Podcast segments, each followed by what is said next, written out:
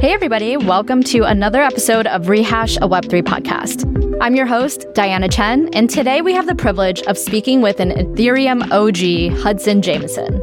Hudson is a developer who first learned about Bitcoin in 2011 and went on to create and launch the blockchain program at USAA in 2014, and then joined the Ethereum Foundation in 2016, where he worked until 2021. In 2019, while working at the Ethereum Foundation, Hudson also co founded the Ethereum Cat Herders, an educational platform and research hub that supports the Ethereum network.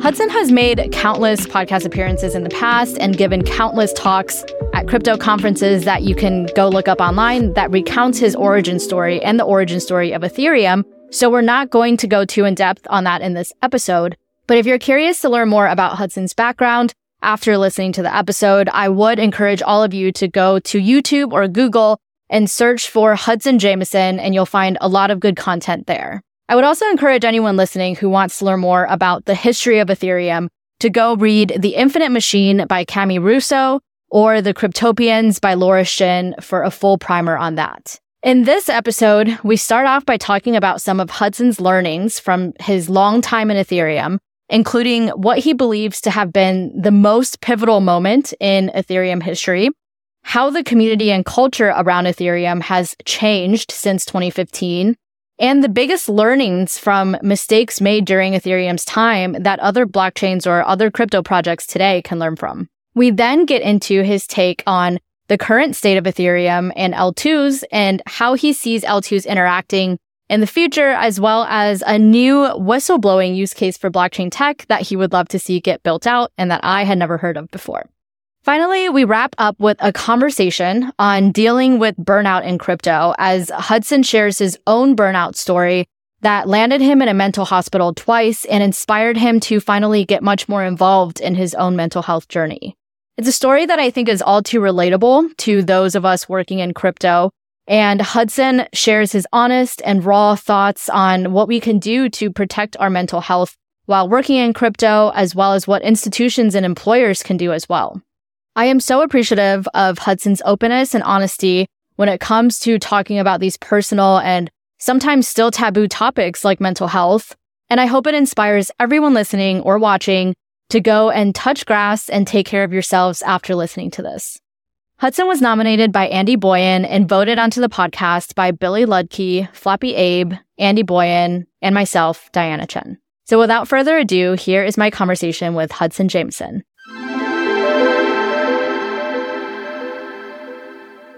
Hudson, welcome to the podcast. How are you doing today? I'm doing really good. How are you? I am doing great. I'm excited that we're finally getting a chance to meet and to chat after having just Twitter interactions here and there for a few years. The first thing I'm going to start off with, and I don't normally do this in most episodes, is I'm going to start out with a question from our community member, Karsten. He's an mm-hmm. excellent mm-hmm. member of the community, super involved. And so I'm just going to start with his question, which is, he said, you know, he saw your Twitter bio and in your bio, it says, I enjoy my cats, my spouse, privacy tech, and ice cream. And he wants to know if that is the order in which you enjoy those things. I have been asked that before. And I would say no, not necessarily. My spouse should be first, but sometimes, you know, when you're just having a bad day, you want to pet a cat. So. Word. I totally feel that. I don't have cats, but I have a dog and I, I feel the exact same way, so I can relate. And then what's your favorite or what's your go to ice cream flavor?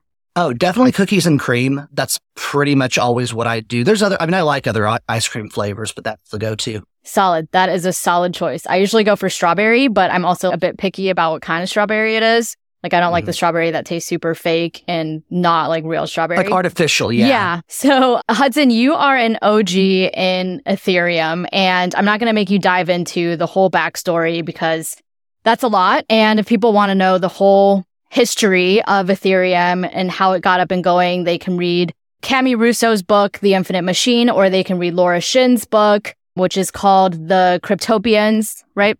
Yeah, I actually haven't read Laura's yet, but Cami's I thought was a great primer for anyone new entering the space. But I did want to ask a few questions about your experience working on Ethereum since basically the very beginning. And the first one is, in your opinion, what would you say were some of the most pivotal moments in Ethereum history and why? I mean, the one that everyone's going to go to at first, who were around in 2014 or 2015 or all of that, is going to be the DAO. mm-hmm. the DAO hack where pretty much the only dApp on Ethereum was this DAO where everyone put Ether in and it was going to be this huge, awesome use case to show Ethereum off. And turned out it got hacked. And then the community had to come together and decide if they were going to let the hacker take what was a pretty sizable percentage of the funds in circulation or put something in the code through a hard fork that will give the money back to people. So that's how Ethereum Classic got made. So that was definitely pivotal.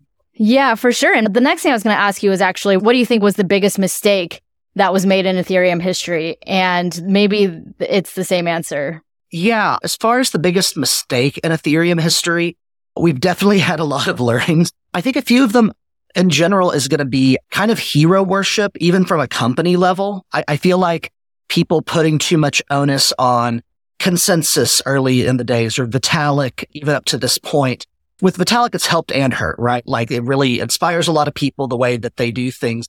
But it's kind of surprising to me how many people don't realize that he's a flawed human, I guess. And so what that does is kind of make this like mightier or like smarter than now figure, which yeah, it's not bad all the time, but it does detract from everybody else who is working and improving the project and doing just as much as he is. I can't think of one giant example, I guess. The, the, the DAO hack is probably up there for sure as far as huge examples of uh, things that went wrong. For sure. And so, what's the learning that we can take out of that? Like blockchains that are operating today, especially newer blockchains, what's the learning they can take to make sure they don't repeat the same mistakes that Ethereum made or any fatal mistakes that might lead to their demise? Yeah. So I think one of it is try to maintain values. I know there's been a lot about Ethereum alignment lately and it's becoming like a cringe term because a lot of projects are using it potentially, not all of them. Some of them are actually Ethereum aligned and they're just using it properly, but others are using it in order to gain market clout in the community and stuff.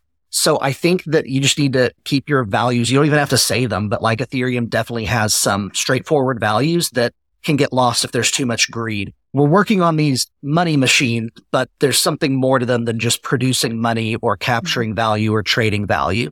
To that point, the point about values, and then also back to your point about n- not having so much hero worship. What are your best pieces of advice for how we can actively do those things? I think both of those things are easier said than done. And with the hero worship piece, we see that not just with big figures like Vitalik, but even with micro niche celebrities on crypto mm. Twitter. And on the one hand, it's maybe some of them enjoy it. Maybe it feels nice to be recognized when you're out at conferences and stuff. But on the other hand, it's also a lot of pressure that mm-hmm. like everything you say on Twitter, even if you're shit posting, even if you're joking, people might misinterpret that and take that to be serious. And rely on your information and you feel responsible for that. So from all perspectives, how can we do better with this value alignment thing within organizations and then also with trying to not have so much hero worship? So the two biggest things are going to be eliminate the echo chamber. So getting out there and meeting new devs and devs who are just on Twitter and interested in stuff like I'll see a cool Twitter post from someone with like no followers, but mm-hmm. it's clearly not a bot. And I'll just message them and be like, Hey, that was really cool. Have you met these people and stuff like that? It's ebbed and flowed, but especially in the last bull market, I would go to conferences and it'd be the same set of like 40 people I'd hang out with every time. After a while, I was like, Oh, we need to bring new people in. And, and a lot of private group chats do that. So I guess getting out of the echo chamber by meeting new devs from the outside and keeping perspective. And the second one is purposefully offering support and mentorship and stuff. I'm actually doing that push at Polygon where a lot of the leadership, especially technical leadership and founders, you're going to start seeing them more at hacker houses and places where there's just a handful of younger, maybe college age devs hacking and oh my gosh, they get to see this person or that person. And, and, that makes a big impact, even if it's not a room of 300 people. Absolutely. Yeah. I, have definitely experienced that as well, where I've met people maybe they got nominated to rehash by the community and they're people I've never heard of before, people maybe with not very big Twitter followings. And it's been some of the best conversations I've had on the podcast and I've learned so much from those people. So absolutely, there are so many people out there just heads down building and they're super smart and super hardworking, but they're just not interested in being a public figure on Twitter. And so no one knows about them and no one gets to hear all the smart things they have to say. Kind of relatedly, I was curious to hear your take about how you see the community and culture uh, surrounding the Ethereum ecosystem having changed since 20, I think it was 2016 that you joined, right? Yes, 2016, I joined the Ethereum Foundation, but I was helping since 2015, I think.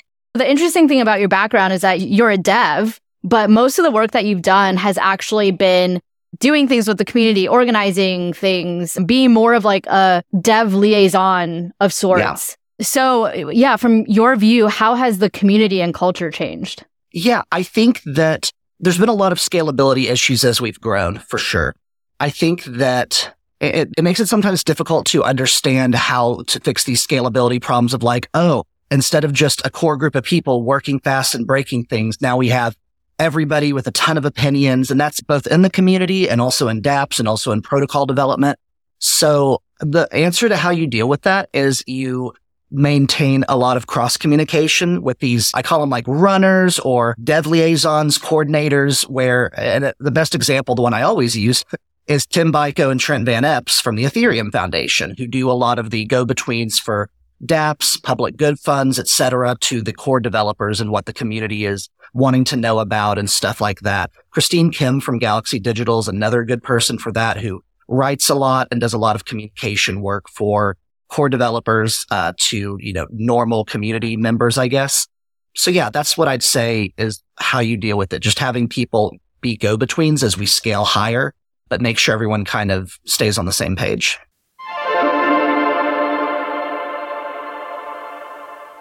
I don't know how many of you know this about me, but my path to podcasting and Web3 was actually quite nonlinear.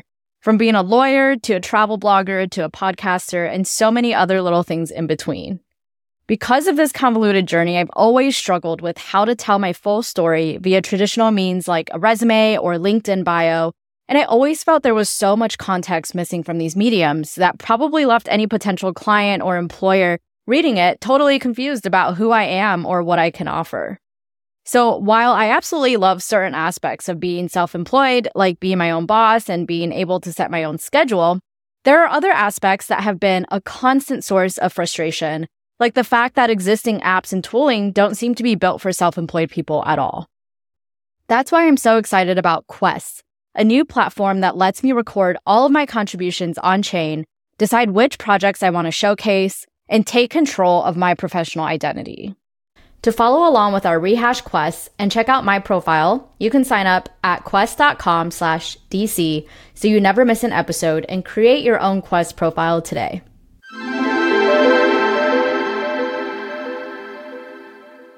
What about with the broader Ethereum community, like users of Ethereum apps or anybody who's fringely related, anybody on crypto Twitter? How have you seen the culture there change? Because I didn't enter the space until late 2020 after DeFi summer. So I, I, missed a lot of the early days of that. And it's interesting for me because after I've joined, I still see some of those OG people and I see all the different communities on crypto Twitter, like the hardcore DeFi people who were in it from the beginning who were like Bitcoin maxis that then learned about Ethereum. And then the newer people that have come in through NFTs or through art or music. So I'm sure you've seen even bigger changes over time starting in 2015. Yes, absolutely. I would say that the two biggest differences in the old days, everything was like a fork of Bitcoin or something that would be inspired by Bitcoin and Bitcoin was the thing. People were coming from Bitcoin to Ethereum, but it was almost always technical people. There weren't even a lot of use cases until the network really gained stability, maybe late 2016, 2017 that were being implemented. It was all ideas. So that being said, we kind of ditched the Bitcoin elements of it and then created our own narratives and values and culture, which we had from the beginning. But since everyone was so technical, there wasn't a lot of people living it outside of the technical nature of what we were building.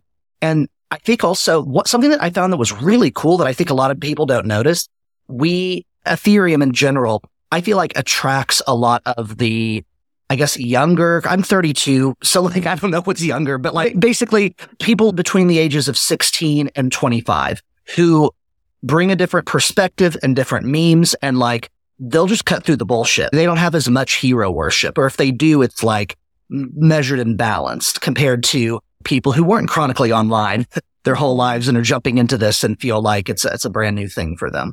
So I think that overall, having the younger crowd is, in my opinion, very, very, very beneficial. That's a really interesting take. And I guess something I didn't realize was something that changed because I entered the space and I was like, yeah, there's just so many young people here. There's always been so many young people here. But how would you like to see the community and the culture continue to change? I think there's an inevitability with a lot of the layer two cross chain interoperable stuff. And so as we grow, I think Ethereum isn't just going to mean the Ethereum chain anymore. It's going to be bigger than that.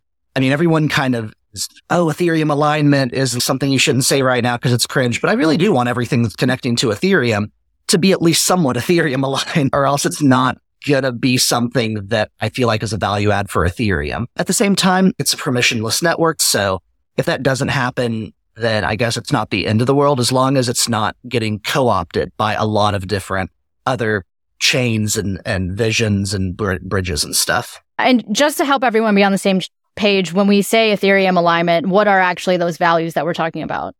Yeah. So Ethereum alignment, in my opinion, there's actually a really good blog that I'll, if you have notes on this, I'll send you the blog after. It was probably the best blog I've ever seen on Ethereum alignment and values. And it listed some of them. And in my mind, the one that I've thought of are decentralization. And that can mean so many things to so many different people. But in my mind, it means if you need to send value or money to a country that is trying to censor that, it can get through and the government cannot go inside and delete the message, take the money, etc. So it's like at the point where it would be non-trivial, not impossible for a government to shut down the network.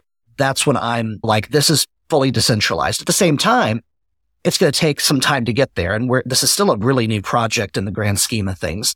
There's also the value of trust minimization. And then there's some other technical values that are there. But I think one of the biggest ones is not taking ourselves too seriously. One of the things that had us stick out in the early days compared to Bitcoin was Vitalik and stuff wearing whatever they wanted to wear. And it usually was like bright or weird or something like that. And all the Bitcoiners would make fun of them. So we all were like, Oh, you're going to make fun of Vitalik, the unicorns and all this stuff because you, that you think it's like cliche or something, we're going to just embrace it because like if we don't have everything perfect to a T and our Nakamoto coefficient isn't exactly this number or something like we don't care. We want, I, I guess the number one thing is pragmatism. We value pragmatism over dogma because uh, Bitcoin's dogma. We're pragmatic. Love it. Love it. And your mushroom shirt for anybody watching this on YouTube and not listening to just the audio, everybody can see that you have fully embraced that, you know, just the out there, the not dressing in like you were saying earlier, not doing the just black t-shirts that everybody in tech does and doing something a little different. I love it. Yeah, you should definitely be seeing Tarun from Gauntlet. They also wear crazy clothes. Okay, I will have to look up some videos. I'm sure there's videos of them on YouTube and stuff. For sure. So, one last thing I was going to ask is what aspects of either the core ethos of Ethereum or any aspect of Ethereum do you think are the most overlooked or just not talked about as much as it should be? Because I think a lot of what gets talked about if you're outside of the core dev community is the memes that you see proliferated on Twitter or whatever the people with the most followers are talking about. And generally speaking, like most of the devs who are actually building are not the ones with the loudest voices on Twitter. So in your opinion, like what are the most overlooked or under talked about things? I would say the the most overlooked is the friendliness and accepting of new people into the ecosystem. And this actually goes back all the way to the beginning of Ethereum. And this is also highlighted more or less in Boris Shin's book, I believe, where we have Gavin Wood and Charles Hoskinson, for example. They're now running their own projects. Charles is Ada and Polkadot is Gavin Wood. And both of them, in my opinion, even though well, actually, I've gotten into a fight with Charles on Twitter. They're the only person I've fought really because I don't have a high opinion of them. And, and Gavin and me are okay, but at the same time, they both have this exclusivityness to what they're building, this kind of like, I have the answers and stuff like that, that I feel like people like Vitalik and others in the early days didn't have. And so it was a lot more welcoming to work there than to work on these other chains, even once they got launched or other people left the Ethereum Foundation or things like that. So definitely not perfect, but the friendliness and acceptance of even people all the way to the top to bring in new people and listen to new ideas, I think is very overrated. Yeah. Do you have any one fond memory that really sticks out from your time at the Ethereum Foundation? Oh man. Oh, what is like one fun memory? Let me think. Like fun, so, fun or fond. I just like so, a, memory that you look back on and it's like a core memory. You really treasure it. Yeah. So I would say one of those memories is going to be at DevCon 4 because it was probably the best DevCon ever. DevCon 6 though in Bogota was a, a close second, but DevCon 4 in Prague, just the fact that Prague is such a great city. When I was there, I was actually running DevCon because I helped run, well, volunteered at DevCon 1 and then ran DevCon 2 and 3 and 4. So 4 was kind of the biggest one I had ran so far. And it really went off just about without a hitch. The food was perfect. And I was much younger at the time. So I would like literally get up at eight, spend 12 to 14 hours working and then going to parties and events. Like the first mm. RaveCon was there. And with RaveCon, literally I got a text like, Hey, meet at this spot. And I was like, okay. And it was like sundown and there's a cul-de-sac with abandoned buildings. And, you know, I'm in a city I don't, I'm not familiar with. And then they get another text. It's like, go down this dark path between these two abandoned buildings and you'll find RaveCon. And I was like, okay, which now I wouldn't do that. this is but, this, it's this is literally how every murder story starts. Yes, yes, exactly. And I, I know that now. So it's gonna be um yeah, but it did it turned out to be a great event. I was dressed up as David S. Pumpkins from Saturday Night Live. So yeah, the fondest memory was probably the DevCon 4 stuff, because as stressful as it was, there was a lot that got done. There were some decisions and dev meetings that were made there that are still being played out, the decisions today. Is there value, by the way, for non technical people to go to DevCons? Yeah, absolutely. Since at least DevCon three or four, actually four, we've been doing beginner track stuff. And then there's also a lot of side events where you can learn about things. There's just a bunch of people walking around. At DevCon 6, they also had like little games and booths. And even if you're not a dev, but you're just a user, like you've sent a transaction, you've bought an ENS name, you've yeah. traded on Uniswap, those booths are all there. So you can kind of like see the people making this and ask questions. So no, you don't have to be that technical to be there.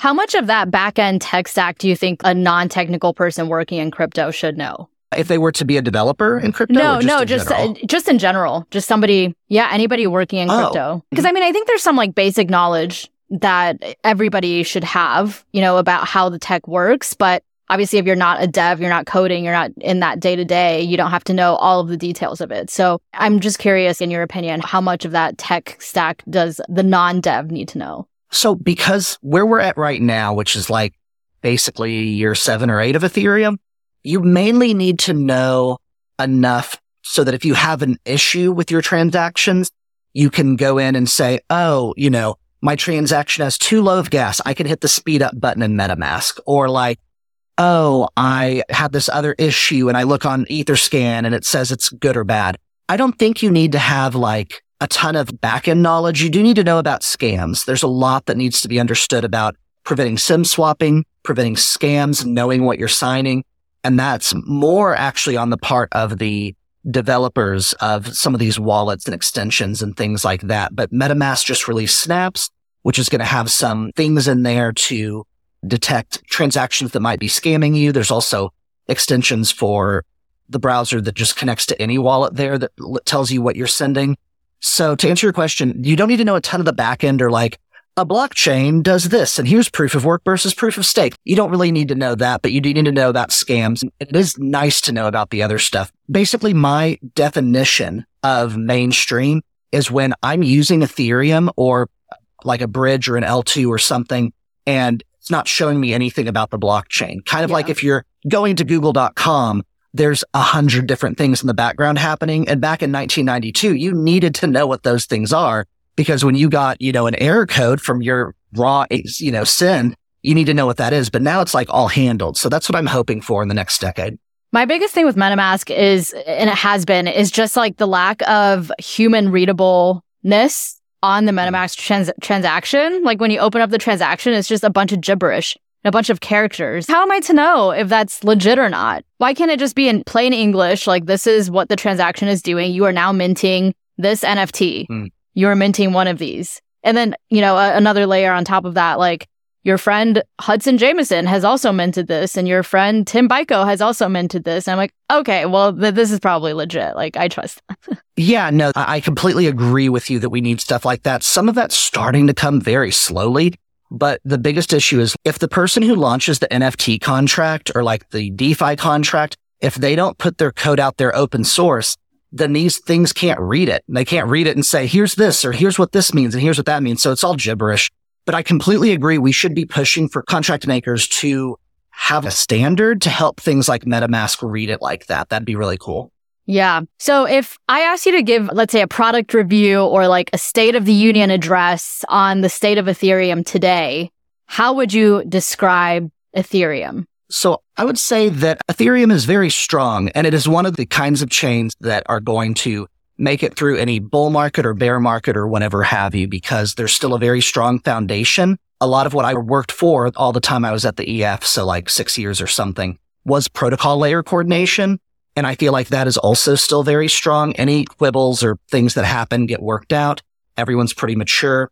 So as long as that stays around the mature protocol devs and as long as we have a community that's willing to help each other and work out differences, I think that it's going to flourish. Some of the things that could be bad and take it down is arguing or changing values. Another one would be not doing enough to stop scams because mainstream adoption won't happen if everyone who tries to come from the mainstream gets scammed. So that's just a huge problem right now. But overall, I'd say we're on the right track. And if we were to go any faster, there would be more problems. Yeah, I hear you. What about the state of L2s? Obviously, you work at Polygon, so you have probably some biases there. But if you were try- to try and give your most objective take on the state of L2s today, what would you say? I think L2s are far ahead of schedule. So there was a lot of things, especially with zero knowledge rollups that were ideated on and then uh, researched and then implemented in the last year, year and a half that people said would take half a decade.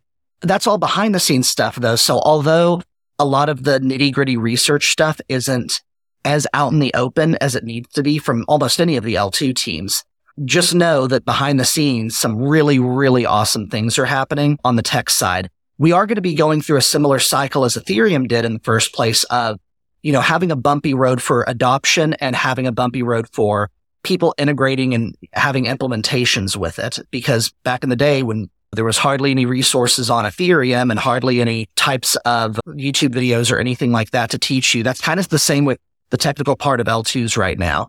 So yeah, I'm really hopeful that's going to change. What's the future of L2s as you envision it? Do you envision one L2 taking center stage, kind of as Ethereum did? Or do you envision multiple different L2s? Maybe like this L2 is more geared towards technical people and technical projects. Another L2 is geared towards creators and media people. Another L2 is geared towards like blah, blah, blah.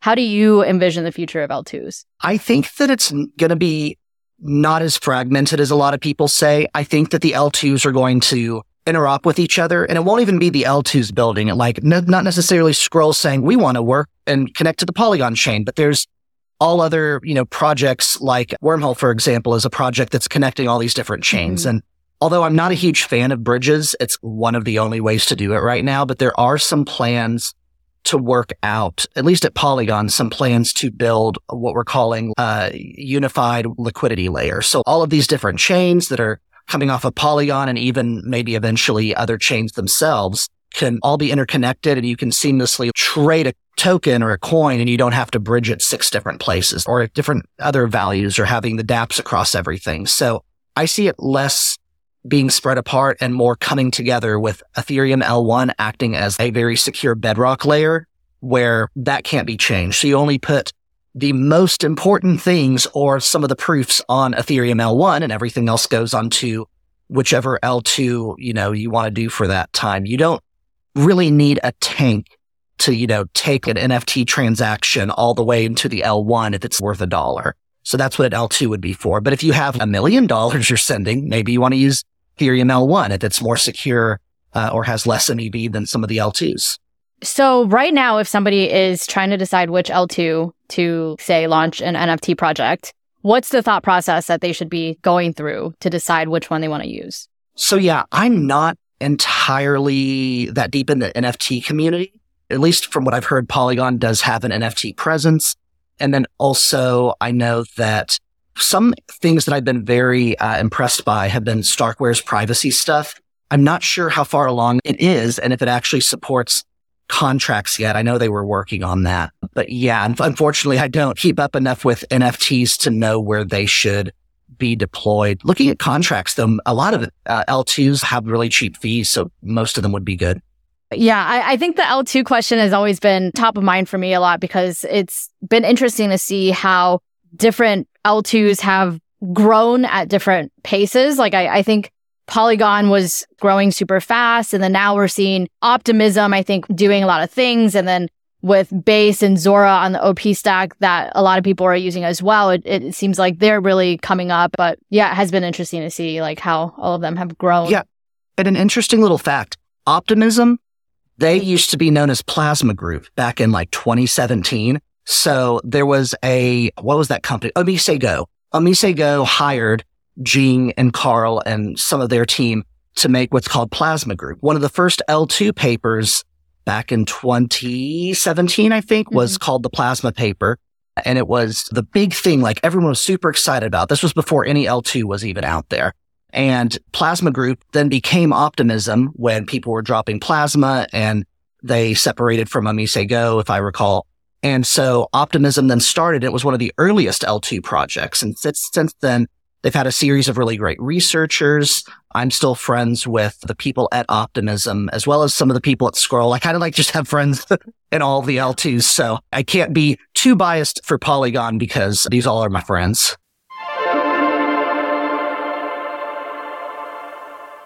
Before starting Rehash, I was a solo creator for many years, and I often felt disconnected and lonely despite doing something I loved. With Rehash, I was seeking more connection and set out to create a community generated podcast. Since then, I've made genuine connections with community members and fans by co creating the show.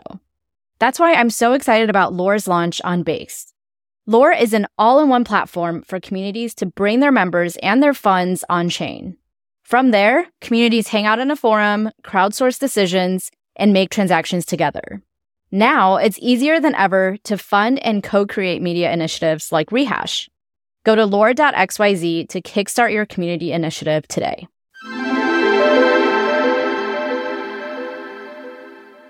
Moving forward, what new use cases for blockchain tech would you be most excited to see if you had to imagine some new use cases? Yes. I love that you brought this up because everyone's always talking about DeFi and NFTs. And yeah. full honesty, I do not do much of either beyond normal trading, I guess, every once in a while, but nothing crazy. So my use cases that I hope it comes up with is a lot of privacy related ones. So one that I keep pitching, and I'm going to keep pitching this idea okay. until someone builds it. I do not have the time. Okay. There needs to be a whistleblowing platform. So like a WikiLeaks, but you use something like whatever NuCypher turned into to have an encrypted channel where you send files piecemeal to a group of judges, like people from newspapers and stuff. So like I'm a, someone who's wanting to whistleblow on my company. So I send it to them. The judges each have a reputation score and I, as an anonymous whistleblower, have a reputation score. So maybe I do multiple things like that when they send it, you have to stake a little bit of coin so that you can't just spam documents. And then they look at it. And once they look at it, they say if it's a leak or not, and then you get reputation points back. There's also a thing where you can donate to these judges. And when you donate, if any of the whistleblowers get arrested for whistleblowing, like in a country that doesn't allow it or something, that money will be pooled together to pay for lawyers for anyone who could say they provably whistleblew to them. So how that can work is with zero knowledge proofs where you can prove that you sent something without revealing what you sent. So you have like that little text string that proves it. So you'd yeah. be using zero knowledge proofs. You'd be using a blockchain for timestamping. You'd be using a reputation system. You could even put NFTs on there, but basically it would just be a non NFT, non DeFi use case. Very cool. I've not heard anything like that, but I think that's super creative and really useful use case as well. Switching gears a little bit, I want to talk about something else that I actually think this might have been how I found you on Twitter originally, or I think I was probably already following you at that point through like Ethereum cat herders. I, I had Pooja and Tim on the podcast years ago and uh, probably found you through that. But you have been very open and vocal about mental health issues and about dealing with burnout in the crypto space. And I think that's super cool because you don't see a lot of people talking about that so openly. And especially not a lot of guys. And I commend you for that, first of all. I Thanks. think that's super, super cool. But I, I just wanted our listeners too to get a chance to hear your story a little bit because I think it's something that's very relatable for a lot of people. And also, I just want to get rid of this taboo of like not talking about it. So we're just going to talk Sure. about it as much as we can. You know, you went through something in the last bull run where you just got totally burnt out, which is totally understandable. You've been working in crypto since 2015 and then made it, what was that, like six years before Yeah. you just like completely wiped out? Can you tell us sort of what happened around that and share your story a little bit? Sure, sure. Oh, and also trigger warning: suicidal ideation talk, not actually anything violent. Yeah. So yeah, so basically, I've been working yeah in the Ethereum space roughly since 2015, but even before then, I've been doing blockchain stuff since 2011. So it was well overdue for me to have taken a break.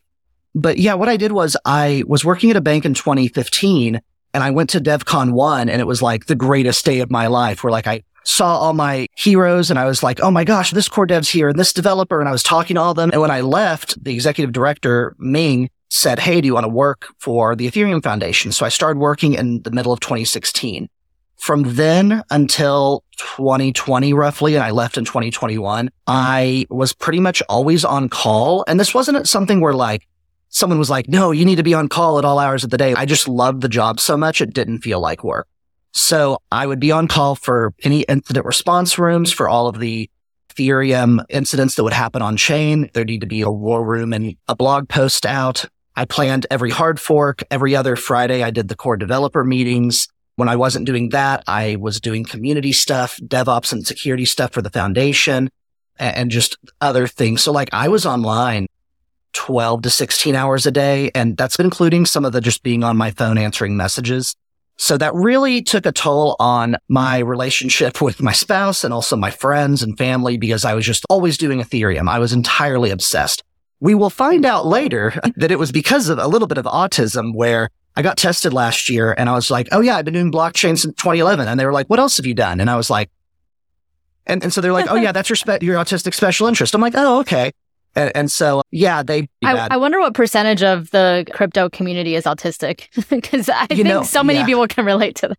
Absolutely. And I loved getting tested as an adult, but I mean, obviously it's not affordable in some places or people just can't afford it in some pla- places or times in their lives. So if you just look up the things and you think you are, you can call yourself it. I, am kind of disagree with people who are like, you have to be tested to call yourself that. Anyways, uh, yeah, I got burned out after a while. One of the things that happened was I got really, really badly depressed and I had been having depression and bipolar 2 symptoms since college.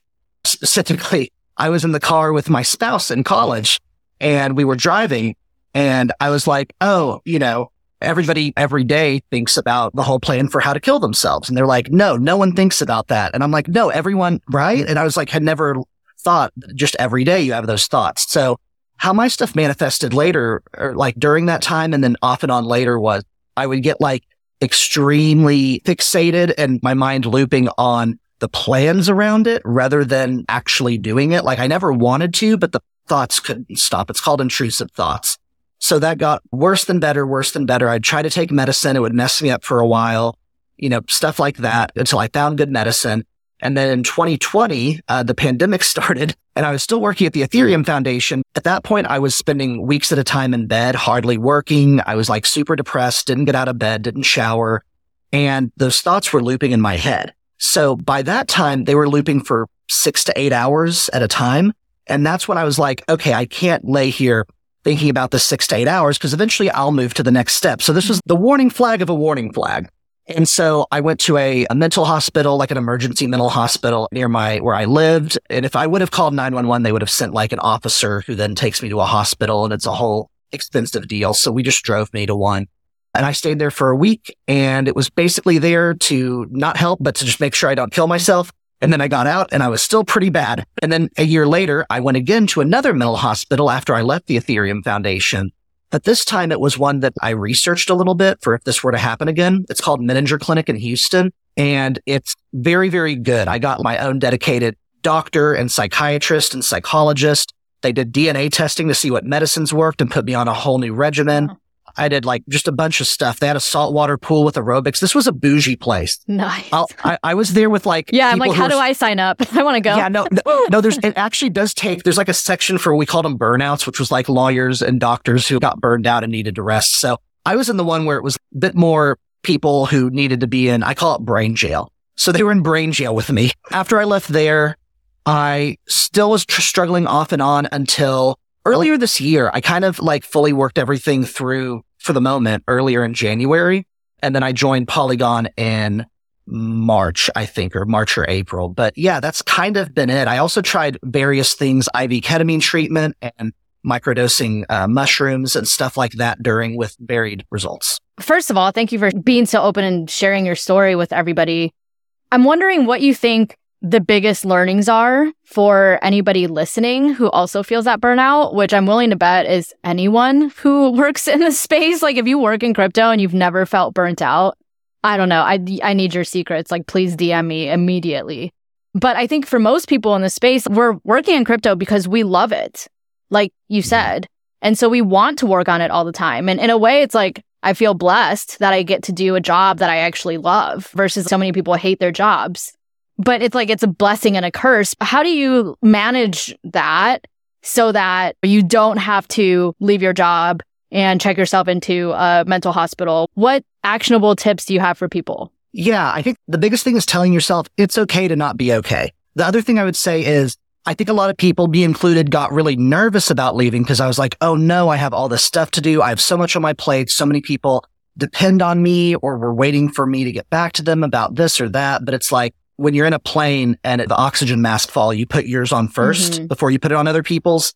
Otherwise you will suffocate. Uh-huh. So yeah, that's another thing that I've thought about, which is you, you have to take care of your health first because then you won't be at your top shape. And even if you power through it, because I powered through it for like two years before the first mental hospital trip. And like I was burned out just on fumes for two years working. And that made it worse. Like it made it way worse. So yeah, uh, the last thing I guess I'd say is definitely talk to people about it if you're feeling that way. It's not shameful. Like I said, it's okay to not be okay. There's a lot of resources, even like online therapy now and different uh, stuff for depression and anxiety and OCD and things where you may have not even, you might have these symptoms, but you didn't realize it had a name. And then lastly, just fuck everything your parents said because it's okay to like talk about and deal with your mental health because you don't need to suck it up. Maybe they worked and they were sad their whole life doing whatever, but it's not a thing that you have to be the bigger person for. Like it's actually better if you deal with it so that you can be better person in what you do for work and for your family and friends and everything. That and then the other narrative of, you know, you just have to work as hard as possible and hustle in order to make it to the top. And I think that is a big struggle in crypto is like nowadays I spend a lot of time offline out in nature and I post a lot about that and I tell people, you know, go touch grass and things like that. Mm-hmm.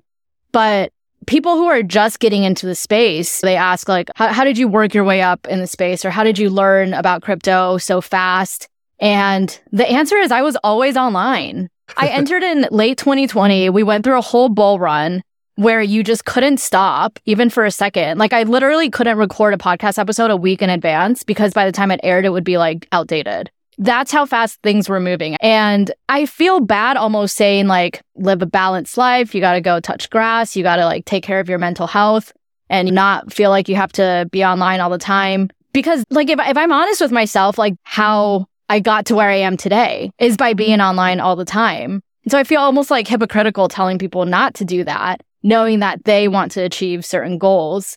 You know, it's like that conflict. I don't know. Like, do you know, do you know what Yeah. I'm saying? I, I have the exact same conflict because yeah, I feel sometimes like the fact that I'm on all the time early on, that was a big thing. But I also look back and think there are areas where like I went overboard or did too much and taking a step back, especially after me burning out and looking back at what all I did, there were definitely things where it was like, I could even reduce it two or three hours and that would have made a big difference, you know, in mm-hmm. the day. And like maybe combining things where it's like, oh, I check my email while going on the treadmill or meet up with people in person more or things like that. So it's going to be different for everyone. But yeah, it's still not great because the ultimate, like, I guess I would have probably traded not being online all the time uh, versus not being in those two middle hospitals. Uh, because yeah, you can be successful and not spend all your time online. That's a way that a lot of people get there. Um, I even probably got there that way, but I guess I'll never know because that's just how I did it. But I've seen other people who actually do have a good work life balance who don't spend all their time. That's true. Um, and they still are successful. Oh, one last fun fact. I said this at Schelling Point uh, earlier, I guess in February or something, but uh, it was like a mental health or burnout panel. And I said, one of the things I did, which I do not recommend to anyone, from 2017 to 2019, I pretty much mirrored Vitalik's travel schedule which was absolutely insane and also worked during it. And that was a big part of it where I was looking at Vitalik of like, oh, I can work as hard as they do because they really care about Ethereum and I really care about Ethereum. Hmm. but you shouldn't compare yourself to others is the main lesson from that. You shouldn't compare yourselves to um, me and Diana because you shouldn't spend all your time on here because it's better to spend pockets of time not doing that. Yeah, exactly. And I think at the end of the day, too, it's important to remember that everybody's different. Everyone's built different, right? Like you've been diagnosed with certain things. I've been diagnosed with certain things. Everybody else has different backgrounds and has different builds. And so our needs are going to be different as well. And so like just because Vitalik can, you know, not just survive, but also thrive on whatever travel schedule he was on, you know, mm-hmm. and do whatever he was doing doesn't mean that you can do that as well or that I can do that as well. Like we're all different. Yeah, yeah for sure. I completely agree with that. Yeah. I, I think there'll be like a bigger push for people to slow down and take time and stuff over the next few years in Ethereum.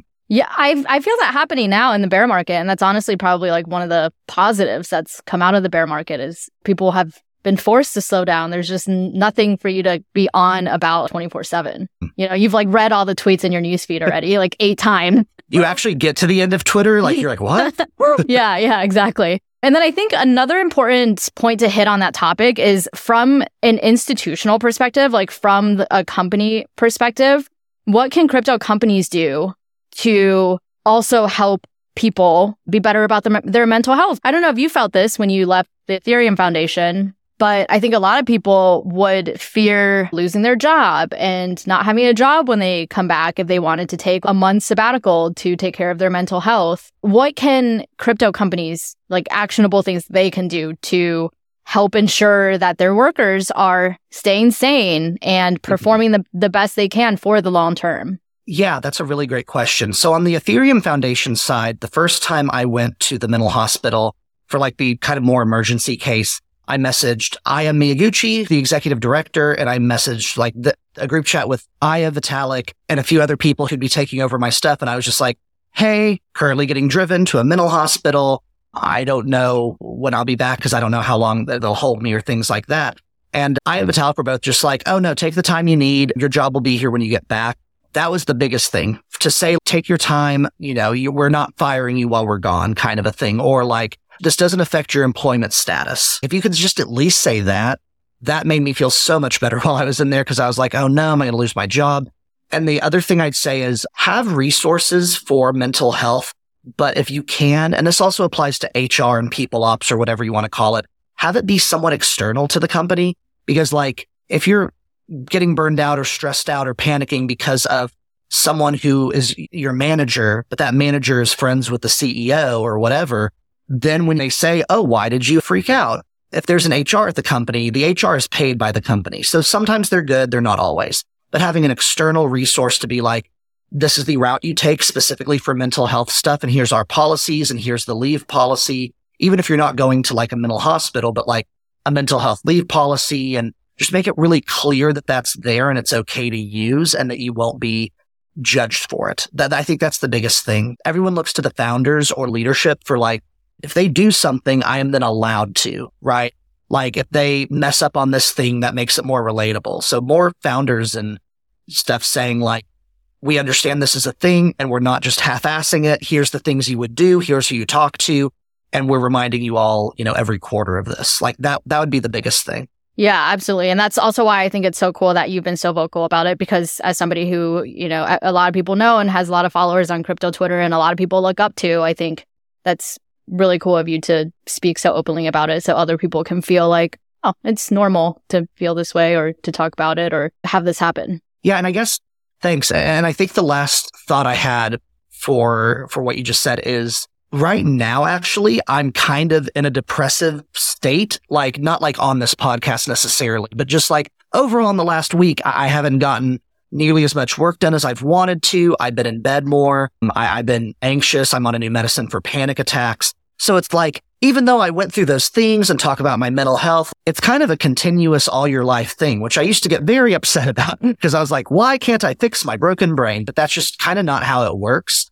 So once that acceptance comes, then like it makes it be okay that, yeah, I have some days where I'm not as productive. I have some days where I need to be in bed a little longer, but I have support with my spouse and friends and therapist and stuff to talk about it and then make plans and make things to change my medicine, have more therapy, get out and touch grass, stuff that might make me feel better. So it's an all your life thing for most of this kind of stuff. Yeah. And I, I, love that in our generation, people are starting to talk about it more versus like our parents' generation, like you were saying earlier, where it was so taboo. Like my parents, they've, you know, come around and changed over time. But at least when I was growing up, it was like, you're depressed. No, you're not.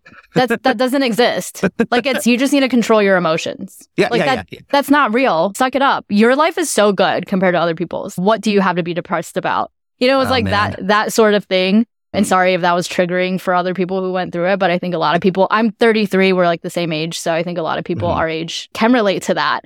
But yeah, I think it's really good. And I think it's good too to like proactively learn about yourself as things come up and then proactively take measures to protect yourself in the future. So like for me, touching grass is the thing that helps. If I'm feeling any kind of negative way, going into the mountains and running 10 miles is like the cure for me. You know what I mean? yeah, and like that probably does not sound fun. And that would probably put a lot of people into a depressive state if they had to do that. Yeah, I wouldn't, I would not be doing that. But yeah, it's like when I got my dog, I have like a herding breed who's really active and they're like, you have to exercise them so much. And, you know, a tired dog is a good dog. You just have to like keep them physically stimulated, mentally stimulated. Uh, Otherwise, they're going to get into trouble. I could relate to that so much because I feel like that's me. like that's literally me. So me and my dog are like the same person. We get along great. That's awesome. That wait, what, what breed of dog is it? Well, he's a mutt, but he's mostly Australian cattle dog and husky. Mm. Oh man.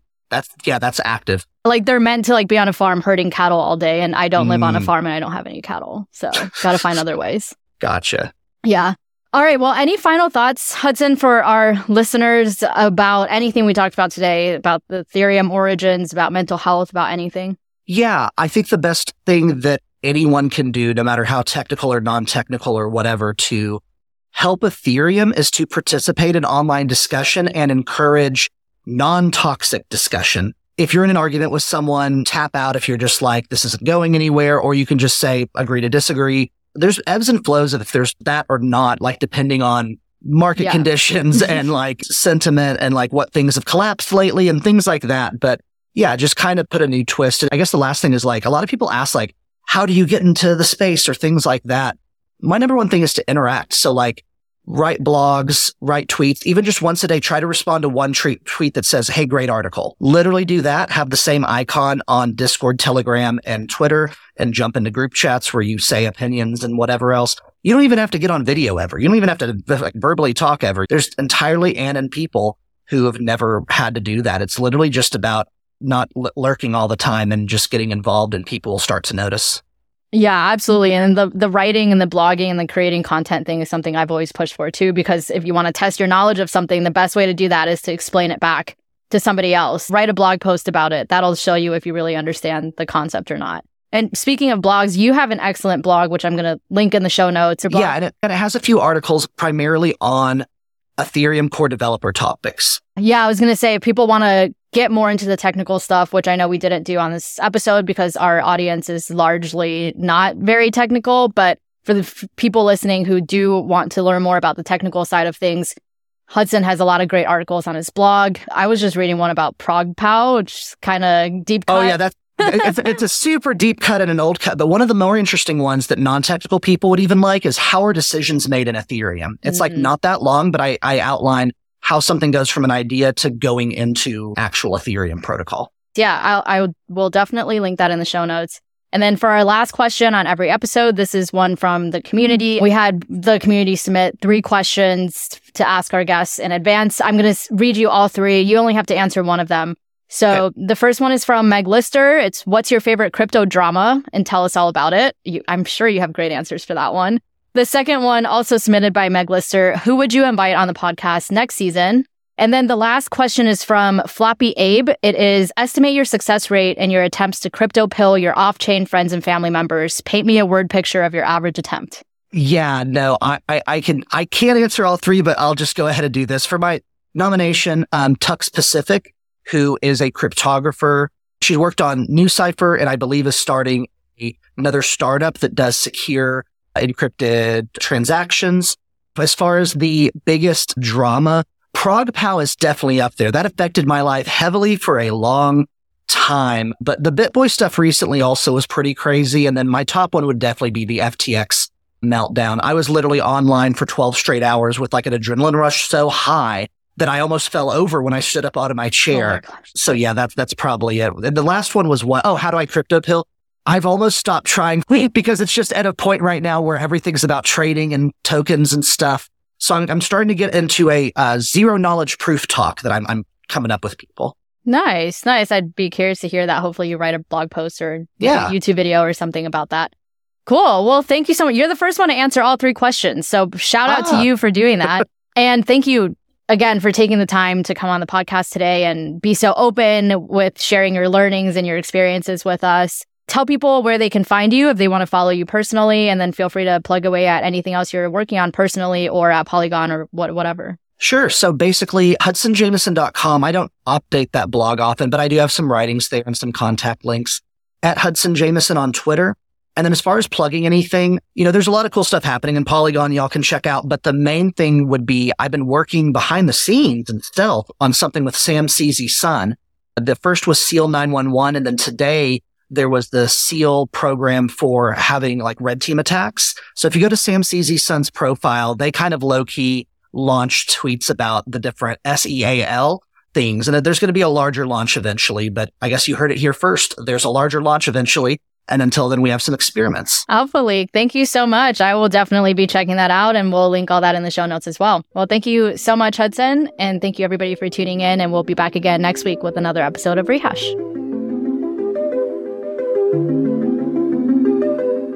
Thanks for tuning in to this episode of Rehash.